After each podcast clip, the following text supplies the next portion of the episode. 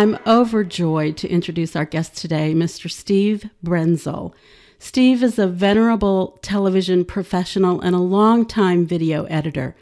And while nearly everybody has a Bart Starr story, I guarantee you nobody has quite the entertaining story that Steve has. Yeah, that was a lot of fun. I couldn't remember what that was for, but I love that you guys pulled me in. This was back in the days when it was Pulse. And you guys would pull me in for whatever was wacky and off the wall. We're like, let's call Carol and let's Steve and Carol throw them in a room together and see what happens. Mm-hmm. Right. We never spent enough time in a room together, I don't think, because I think that good things could have happened, not in a, you know, in a, like, in fun a super kind of a creative way, yes. Yes. I think we could have been a contender. So I'm going to talk to you today about the life and times of Steve Brenzel. And as you know, this is for the Fox River Ad Club. And you've been around a long time. You've hosted several of the Addie Award dinners. I did. In fact, one of them, of course, was that I was not supposed to have hosted. And the video did not show up.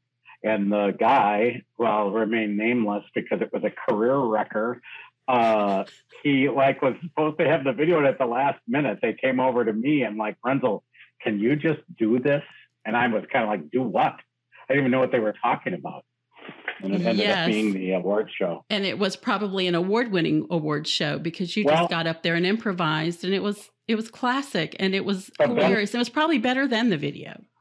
The best part for me was that, and this is what I think kicked it off, was that the first award was presented to, it was the Laux Agency for their work with Otis Spunkmeyer. So literally I had my first one that had Spunkmeyer in it. And from that point on, it was all over. That's literally the way it went. I looked at the person and I'm like, I'm literally going to have to read 700 awards. And not to mention, I was not fully cognizant at the time. You were there to party. Yes. Yes. Well, I was an attendee, and then my first thing had spunk in it, and I was all set. I mean, at that point, it was all uphill from there, and so that made it fun. It was fun. That was fun, and so I think we're all eternally grateful for you for taking that over. Doing the Addies is always a huge commitment for whoever takes it on. And so you certainly... Well, much more so for the people who have to make the actual stuff, you know? Correct. To just get up there and do it, it's fun. And it's, you know, it's really not that much. But, you know, for the people who have to make all of the... It's very thankless. It is. And you want to have it be kicking. Yeah. And yet, of course, you don't have time. And, you know, everyone wants it to be fantastic. So it's nothing but... It's sort of a lose-lose. If you're going to be doing the Addies, it's not. Although, when Pulse did the Addies the first time, nobody knew who they were. I was working in Milwaukee at the time, but they did some really nice stuff, and I think it kind of put them on the map. I think so. You know? I do have quite a few memorable ones where it was just a little outside the box, something crazy. They always used to have a theme, and that would help. And of course, I would go in costume because that's my thing. I love to have a theme. And so, yeah. Honey, I think you, and again, I call you honey only because we have that sugar. That lovely Twanetta thing. It's like, honey, that's I gotta right, tell you, Jimmy. You know, you were made to have costumes and stuff. I think that you, if anything, do you feel in your life that you have held back on all those things somewhat? Probably. I'm very pragmatic. Semi-normal? Yeah, I'm very pragmatic, or else, you know, maybe I would have pursued something different. But if somebody asked me, like, you know, you guys would always ask me, and I'm like, yeah, I can do it. I'll do it. You know, not enough people ask me, I guess. Well, see, this is the thing, though. But actually, what I'm getting at here is that for the people who are, if anyone actually watches this, and I don't know if they do or not, you know, lots of people have amazing talents that you might not even know about. So part of it, you know, is some networking and some getting to know each other, because this world now, we don't meet each other in person enough. Mm-hmm. Mm-hmm. And so you don't get a really good handle on who people are by doing this.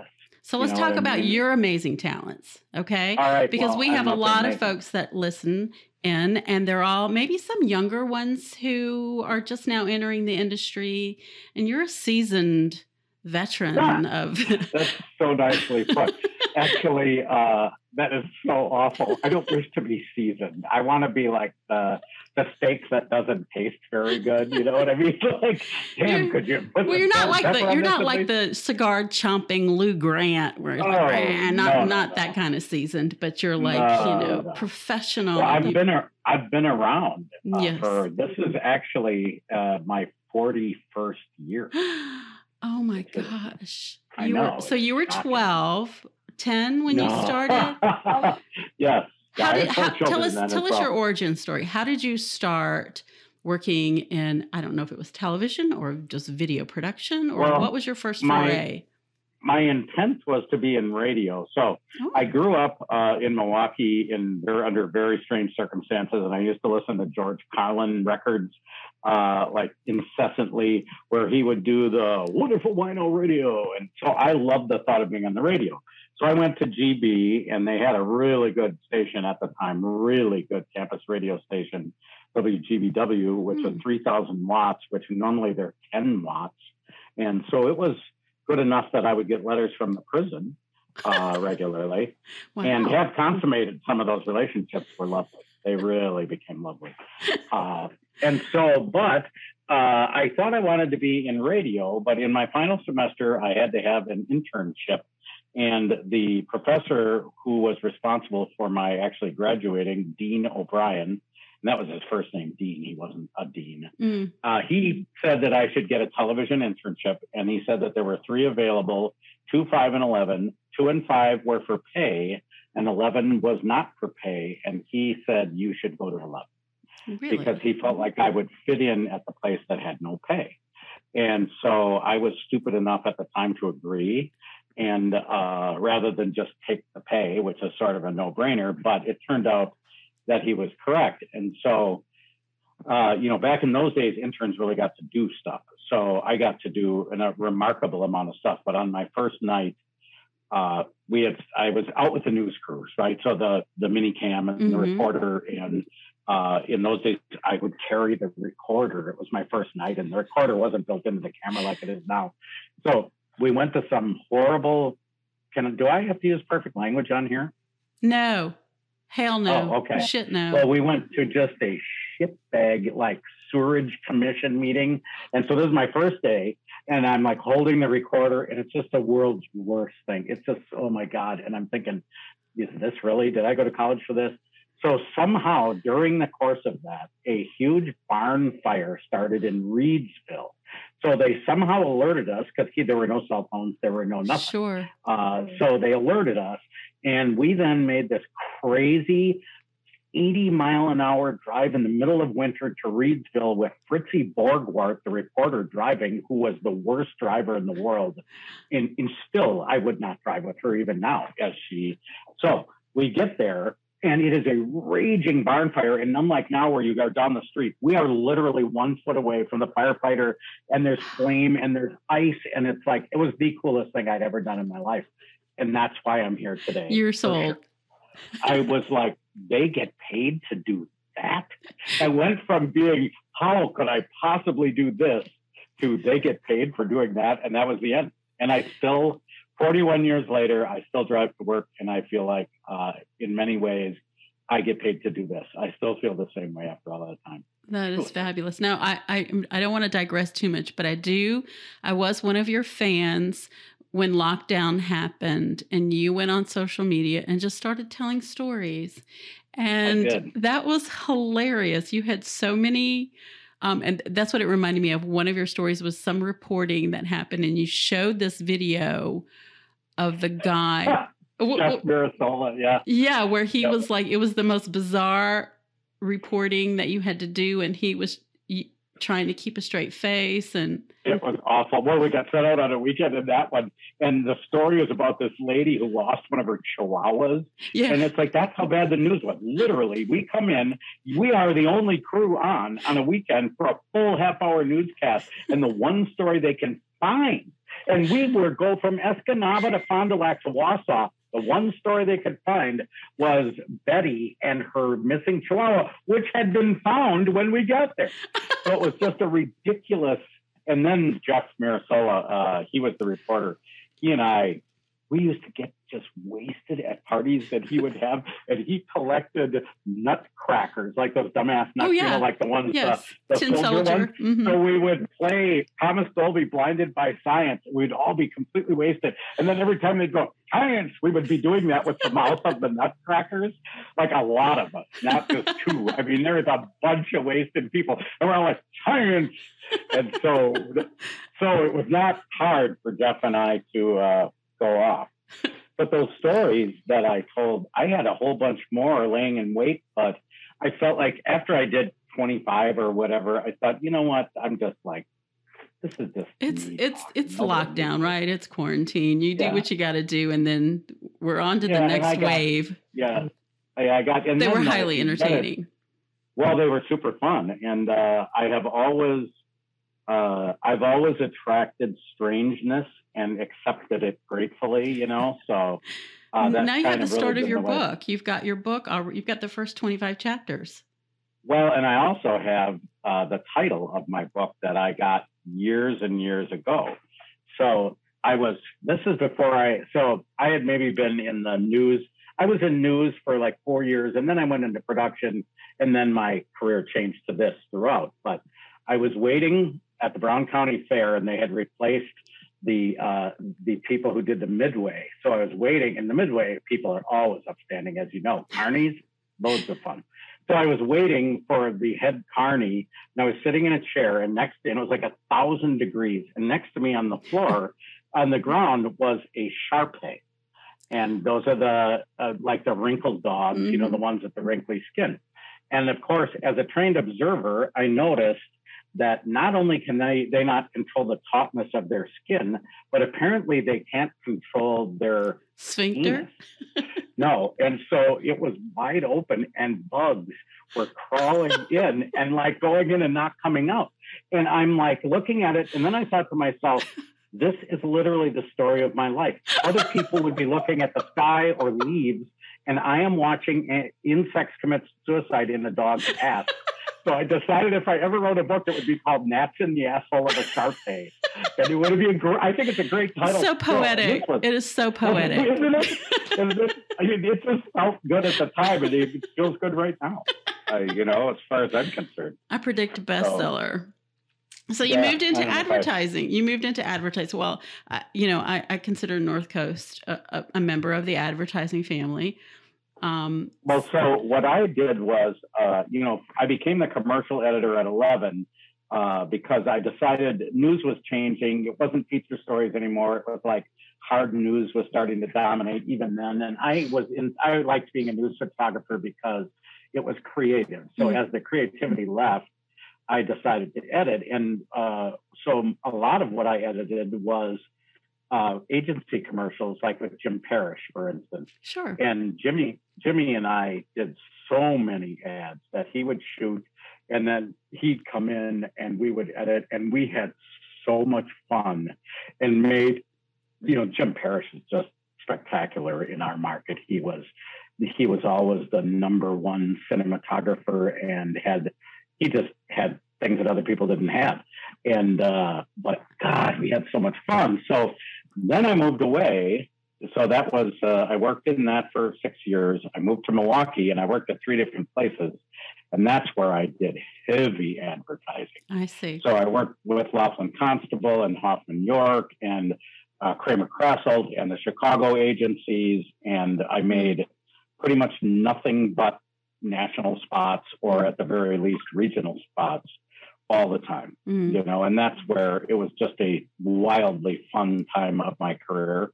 And it was a whole different world. Like you would, I remember the first time that a Milwaukee agency came in. So I moved down to Milwaukee, and I languished for maybe 3 months because no one knew who I was. And then all of a sudden, through some quirk, Laughlin Constable couldn't find another place to edit. So they booked the place I was at, and they came in to edit with me. And that was the beginning of me then working with them for the 6 years till I left. But we were doing a group of spots for a new Miller beer that was coming out called Miller Reserve, which came out and then disappeared. They brought in on tape 30,000 feet of 35 millimeter film that they had shot of, and so it was transferred to tape, but 35,000 feet of nothing but like helicopter shots of threshers in Nebraska, in a row of five threshers coming at you in the helicopter. It was like the greatest footage you've ever seen. And I'm like, are you kidding me? It was just like going to heaven. I couldn't even believe it. Like out of the blue, this just drops into my lap. And then, then I just made stuff like that until I decided to move back to Green Bay. And then you went to work for Pulse? Pulse, yeah. And then when Pulse bit the big one, I ended up being at North Coast, which was basically Jay, one of my coworkers at Pulse, he picked up the pieces and purchased the assets from the bank and started where I still work today. Mm-hmm. So in my life, I've had 6 jobs. I've never had a resume, not one second, ever. I have never had to type a resume or had to apply for a job in my entire life. Dude. Since I was in college, I've never once applied for a job. That's fantastic. So, youngins don't. Well, that's not how you do it today, but. Well, you know what though? The reason is because if you do it right, then people wish to hire you. Mm. And so that's kind of how it, but you also have to be lucky, and all the rest of that stuff. Together, but I mean, for me though, it's just like any other thing. And I still will tell people now, you have to get your start at any level, but then you have to be passionate and you have to, if you love it and you become good at it, they'll hire you. If you do it, they will come. Let's talk about passion. Let's talk about some of your passion projects. People know you for one of your passion projects as Ned the Dead. Are you doing any other passion projects these days? And my main passion now is to stock up on Prevagen to keep my brain healthy. I'm starting, I'm 63, so I'm like, I feel like my coworkers give me the eye every once in a while when I ask them a question that clearly I've asked them 3 other times. So right now I get done with work and I go on Amazon and just load up on Prevagen. I've got a full garage full of it now. But I don't have, the Ned the Dead thing was a whole different, I did that for almost 30 years, and that was a long time. It was a part-time job. I mean, literally a part-time job. And so that one was different. And so I've always been a very solitary person. I mean, I'm really not as social as I seem, and so, because as you and I know, I mean, as much as we've known each other for 30 years, maybe, we see each other once every 5 years or whatever. Probably. Because I don't do that. I mean, I kind of am keep a low profile. I'm just, that's just kind of me. But then when called upon, I can dish all the way if I want. Yes, but I just kind of keep it inside. And so that's just the kind of person I am. So, currently I don't really have anything, and when your kids leave, you're older and your kids have split. And you're just sort of hanging out, and then there's a huge pandemic, and it's like it does throw a wrench into some of those passion-filled thoughts, Right. So I'm not going to see you on TikTok doing the Applebee's. Not TikTok. I don't know.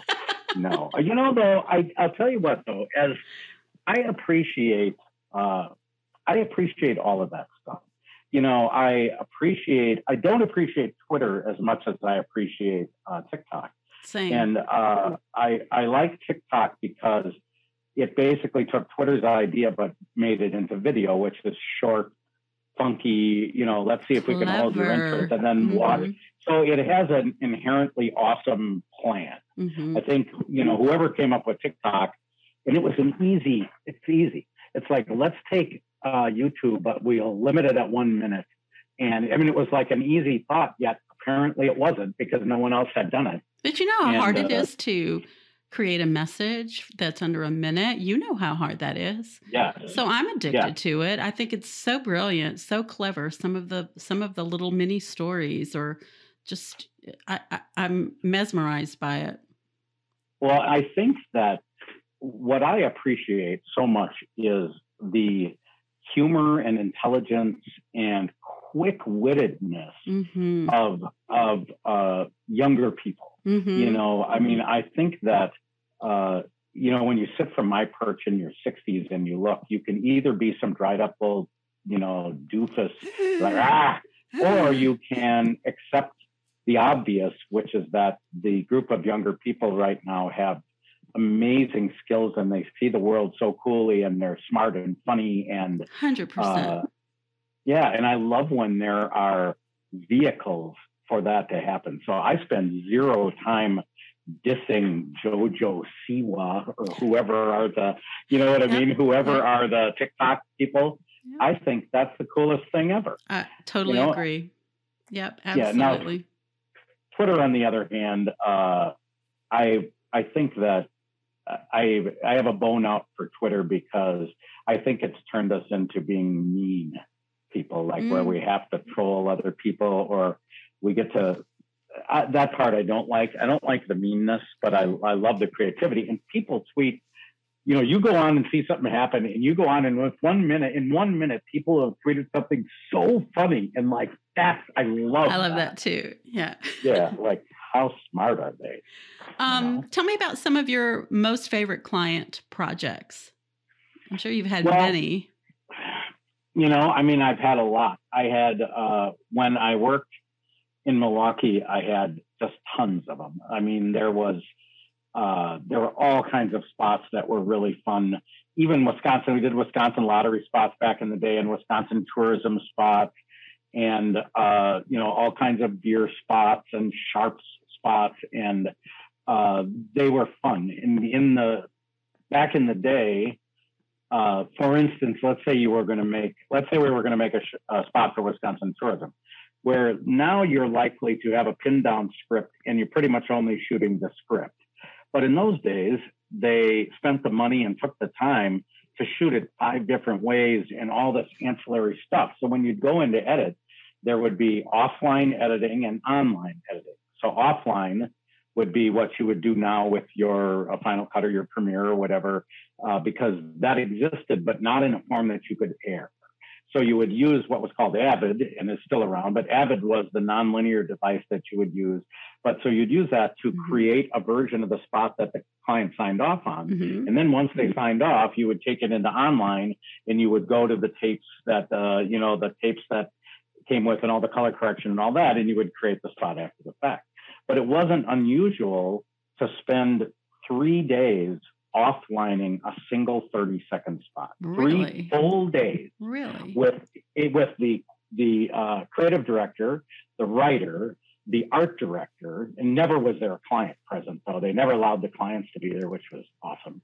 And then, I'm kidding. But so it would be 4 people or more rocking it out for 3 full days. Wow. At $250 an hour or whatever it is, too, you know? So the budgets were large and you would just try it this way and then you try it that way, and you know there was so much time to make neat stuff, and these were imagey spots too. Mm-hmm. And the one thing that people, when I came back to Green Bay, so I was 31 or 32 or whatever, and I had misjudged the fact that after having spent 6 or 7 years making all these amazing image spots, I had forgotten that in our market here, Green Bay and Appleton, you don't make image spots. You make item and price spots, or you make specials or whatever. There is no money for image spots. Mm-hmm.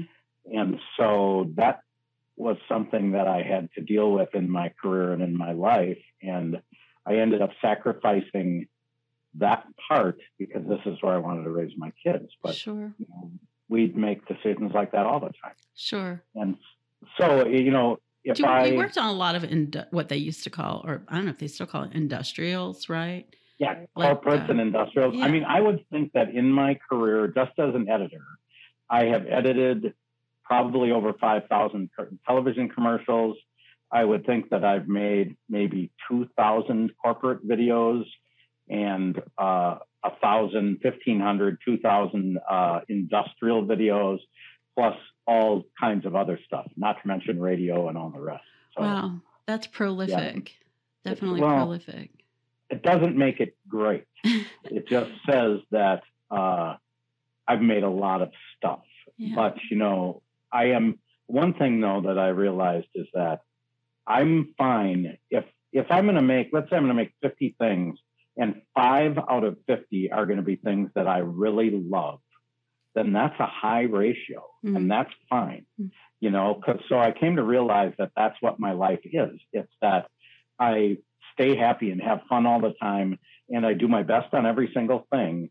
And then when the things come around that are super fun, then I have super fun. Yes. You know, and the rest of the time, I just, you know, be happy. Mm-hmm. You know, that's kind of been my thing, you know. Let me see what else I want to ask you. Is there a dream brand or project that you'd love to work on? Yeah, I mean, I would certainly have loved to work on Nike in its day. Or I remember sitting in a bar in Green Bay and I was talking to this guy, and, you know, eventually I'm, you know, like he was just sitting next to me and, what, you know, what do you do for a living? And he said, yeah, I'm a commercial producer. And I'm like, really, where do you work? And he said, Wyden and Kennedy. And I'm like, really? Whoa. You work at Wyden and Kennedy? And so what are you doing in Green Bay? And he said, well, we're going to be shooting Nike spot with this Al's, because I was like a block away from Al's on Washington. And they were coming for the pre-setup for the spot that they shot in Green Bay that had Al's in it and all the rest of that stuff. And so I got to talking to him about what it was like to work on the Nike account, and it just sounded like, you know, some of the coolest spots ever. Sure, and Nike they still rock them out. Mm-hmm. And you know, I also like the fact that, you know, if I look at the spots in my life, like the advertising that I find amazing, like I go back. One of the things I think about all the time is when they had the Budweiser Frog. Mm-hmm. Right. And they would just say nothing but Budweiser. And they each 3 frogs, and they each had their own way of saying their part. And I always thought who I wanted to be when the writer wrote that, because the whole spot was literally these frogs just went Bud.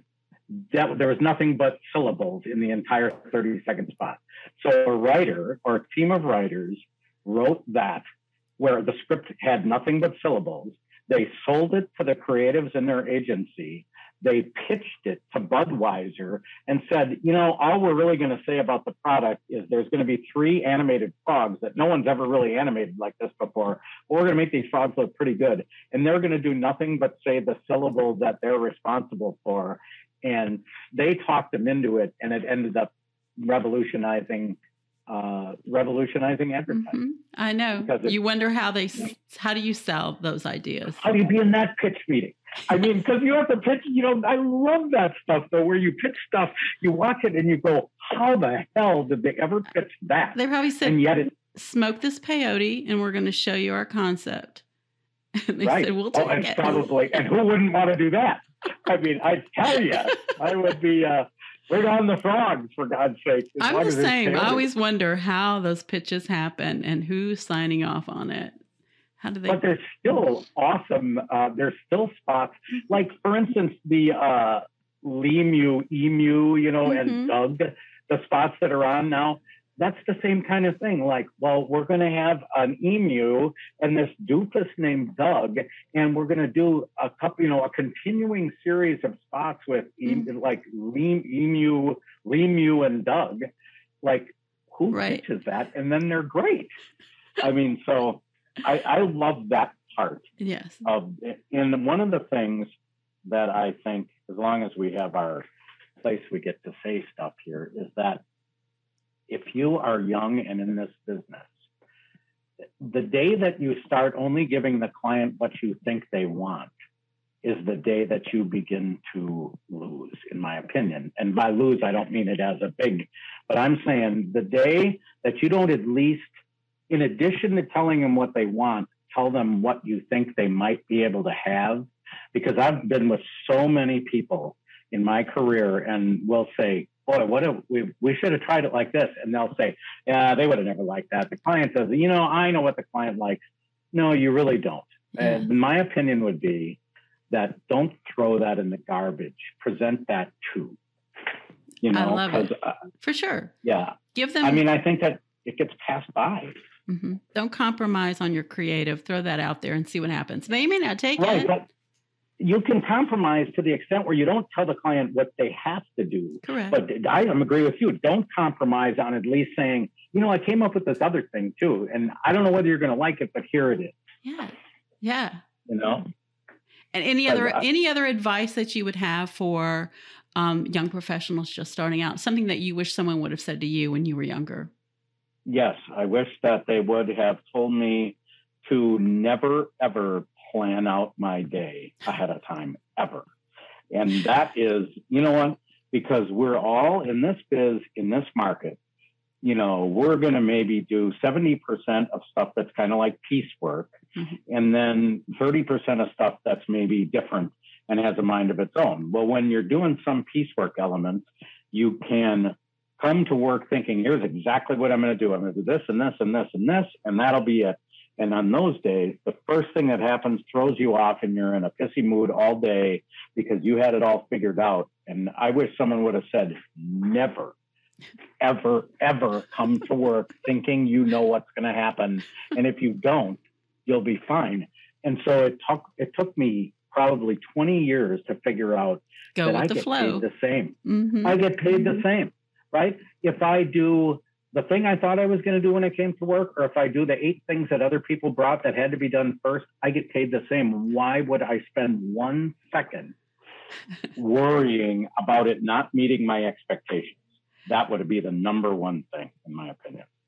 You told us about some really kind of crazy things that happened when you started in television. Give me like an oh shit moment when you were working on a client project. Yeah, I have a couple of those. I mean, I have one of the things, and this was when I was still working at Channel 11. This was kind of before I got into, this is like right away. So I'm a news photog, and I get, I have to go cover the post-game press conference for Bart Starr, who was the coach of the Packers at the time, who was like one of my idols growing up. So when it was a preseason game, and when the game ends, since Channel 11 was right next door, we could go live because we would literally wire it or whatever, you know, because back in the day, there was no satellite, there was none of that stuff. And so I'm waiting in this room where Bart's going to come after the game. And I'm sitting in there, and I'm like 5'5", right? So all of a sudden the game ends, and the crews that were covering the game, they come in and they move in front of me, and they're all tall. And I'm like, wow. Damn. So I find a chair that's right there, and I step up on the chair, and now I've got an awesome spot where I can see. And again, I'm going to be live. So of course the people around me, they grab chairs, and all of a sudden I have a shit shot. I have nothing. And I'm like, what the hell am I going to do? And the one thing I know is that I have to have a decent shot. So right behind me, the chair was next to a like lunch table, right? Okay. So I'm on the chair. So I just step up kind of onto the lunch table, and now I finally have the shot. So Bart walks into the room, and it's filled with media, and we're all waiting. They won like 34-6, which they probably never won like that in Bart's whole career. I go live. They're like, okay, Scoop, you're live. Bart walks into the room. He looks at me. He walks right up to me and says, would you do that in your own home? What's wrong with you? Get down from there. This is live television, and I'm being dressed down by, this is like being dressed down by Jesus. Oh my God. If you're a young kid, which I probably would be dressed down by Jesus now. Oh my gosh. But it was so awful. It was just amazing, you know? And so I leaped down, and so what my viewers see is a great shot of an angry Bart walk right up to their camera and bitch, and then the camera goes thunk, and they see ass. That's all, because that's all there was in front of me is people on chairs' asses, and so they had no shot. It was horrible. It was horrible. And then one other moment that this was when I've had life is filled with those shit moments, and it is a lot of them make life fun, right? Like how you deal with it and all that, but. There was one that is especially appropriate for right now. So I've made Van Vrede spots forever. Yes. My voice was on the Van Vrede spots for 20-some years with Kathy Larkin. And yes. She and I are always like, how do we still get to do this? Because she's just one of the nicest people in the world. But I also edit the Van Vrede spots. And so they had changed the guy who was doing the Van Vrede guy, Dan Fonstad, who has since passed away. He was responsible for the account when we had started. And then so let's say we're talking 20 years ago now. So at one point he had changed their tagline to be life's too short. Why shop anywhere else? And I think the reason Dan had a couple of heart attacks, and I honestly believe that through his having heart attacks, he get this feeling like life's too short, do the good stuff, get good things, do whatever. So the end of the spots became life's too short, why shop anywhere else? And they sang it in the spots. Mm-hmm. And so I had made the spot for that week, and it was airing, and then 9/11 happened.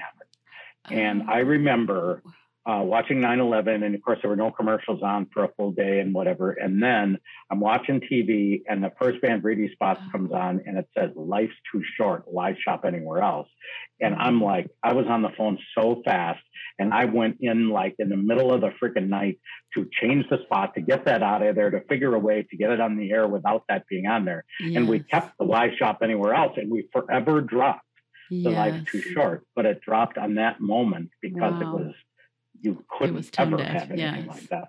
Wow. Yeah, so that was a huge oh shit. That is moment. Huge. Wow. But I've had so many. I made a spot for someone one time, and they're like, this just seems long. I just can't. And it was a 30-second spot. I said to the person, I'm like, I have literally made 2,500 commercials in my career, and they've all been 30 seconds. And they're like, okay, yeah, I gotcha. And then, of course, they got the commercial, they took it back, they timed it. It was a 40. I somehow spaced out and made a 40-second spot, which I've never done in my life before or since. And then they're like, we get the fact that you think that you've made all 30-second spots, but we just timed this, and it was 40. So there are many dumb things. I do dumb things daily. All right. Are you working on anything fun right now? Anything fun that you want to share? Not really. Not that I can say, I mean, I manage to have fun no matter what. I think that for me, the fun is the people that I work with. It is being happy to others, being kind to people, doing nice stuff and loving people and laughing. And, that to me is the fun. Mm. And so if a great project comes along, I'll embrace it as a great project, but I'm at the point where I just love being around people and doing the work. It's fun, So fun. Do you have some last bit of advice for the industry? What is something that people who work in advertising should either stop doing or start doing? Well, I think what they should stop doing is talking corporate speak and dressing up. Messages to me are simple, right? The messages that have resonated with me in my life the most are simple. Even if I'm watching a YouTube video on how to change my air filter in my car, it's the one that's simple is the one that I pick. Mm-hmm. And simple doesn't mean it's not creative. Simple doesn't mean, it just means that it's easily understandable. And I think that we overwrite stuff and we overanalyze everything and we come up with all these bullshit terms that dress it all up, and then we circle back and then we do this and we do that. And you know what? My advice, if you're just starting, is be straight up. Find the thing that matters and deliver the thing that matters, and do it in a way. It can be funny. It can be fun, but don't put stuff in that's bullshit to make yourself feel like you're doing it differently. The whole point is to communicate. And then we create all these terms that make it difficult to communicate along the way. Like, so when we go to the pitch, we've dressed it up and we've, through our, we've QR done this and that, and we've done all this other stuff. By the end of it, you could have just said, you know what, we ran it by people and they really like it. And we think it's fun as could be. And we think your brand is this. Let's try this. Love that. That's what I think. I love that. I think so too. hey, Steve, I love you, and thank you for coming on and talking with us. And is there anything you want me to ask you that I didn't ask you? No, not really. I think I can say, though, is that if you're in this business and if you've sat through this thing, clearly you have some issues that you're going to need to work out. But I literally come to work after 41 years and I drive to work happy as a clam because I get to do stuff that is still more fun than other people get to do. And the pay sucks. And, this business in general, if you're not going to make $1 million, you know, you're going to, but the reality is, you know, there used to be this thing. Yeah, well, they'll tell you that it's fun and that's why they're not going to pay you. You know what? It's fun. It's actually fun. Now, and hey, so, now that we're older, maybe we should trot out Twinetta and Cowboy Jimmy and we'll just go pump Rennis or something, right? Some girl, nursing I'll home. Tell you, I still believe that Cowboy Jimmy and the lovely Twinetta. Maybe. I think we could do a thing or two with that girl. You know what I'm saying? Yeah, Cowboy Jimmy. Maybe we should go do the nursing home circuit. I would absolutely love to do that. Oh my God. Yeah, except that I'm probably going to be the one being entertained, not doing the entertaining. Pretty darn sure. Thank you again, Steve. Thank you so much. Yes, ma'am. It's great to see you. Take care. Okay. Principal Conversation is created with help from Studio 44 in Green Bay and produced by Adam Arnaldeson. Please support your AAF Fox River Ad Club by becoming a member today. You can sign up for membership and events at aaffoxriver.org.